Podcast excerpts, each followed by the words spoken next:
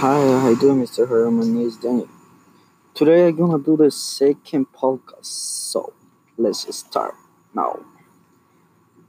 What is the scientific method and why do you use it? The scientific method is orderly, serially process. The scientific research uses it to observe the extent of knowledge. Where will you use scientific method in your daily life? Oh, damn. On my daily life, I will use the science classes when I stay at home.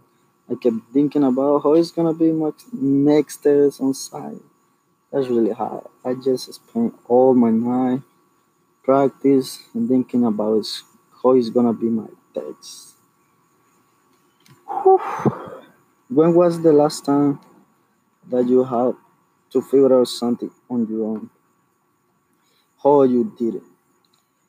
I remember the last time when I solved something on my own. That was when I broke my knee playing soccer. That's really hard.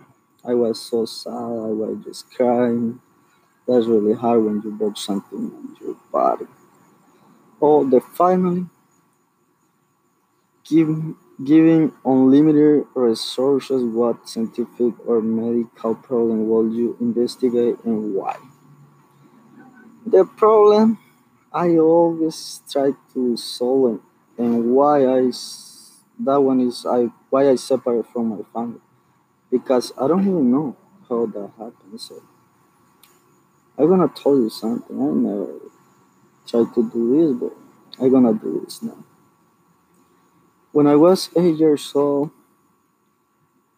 my parents separated from, from me, and then I don't know how that happened because I asked them so many times and then say I was growing up asking them and they say no son don't worry about it. You don't have to know what happened with us. So that's really hard you know and they never told me the real one so now I'm older you know.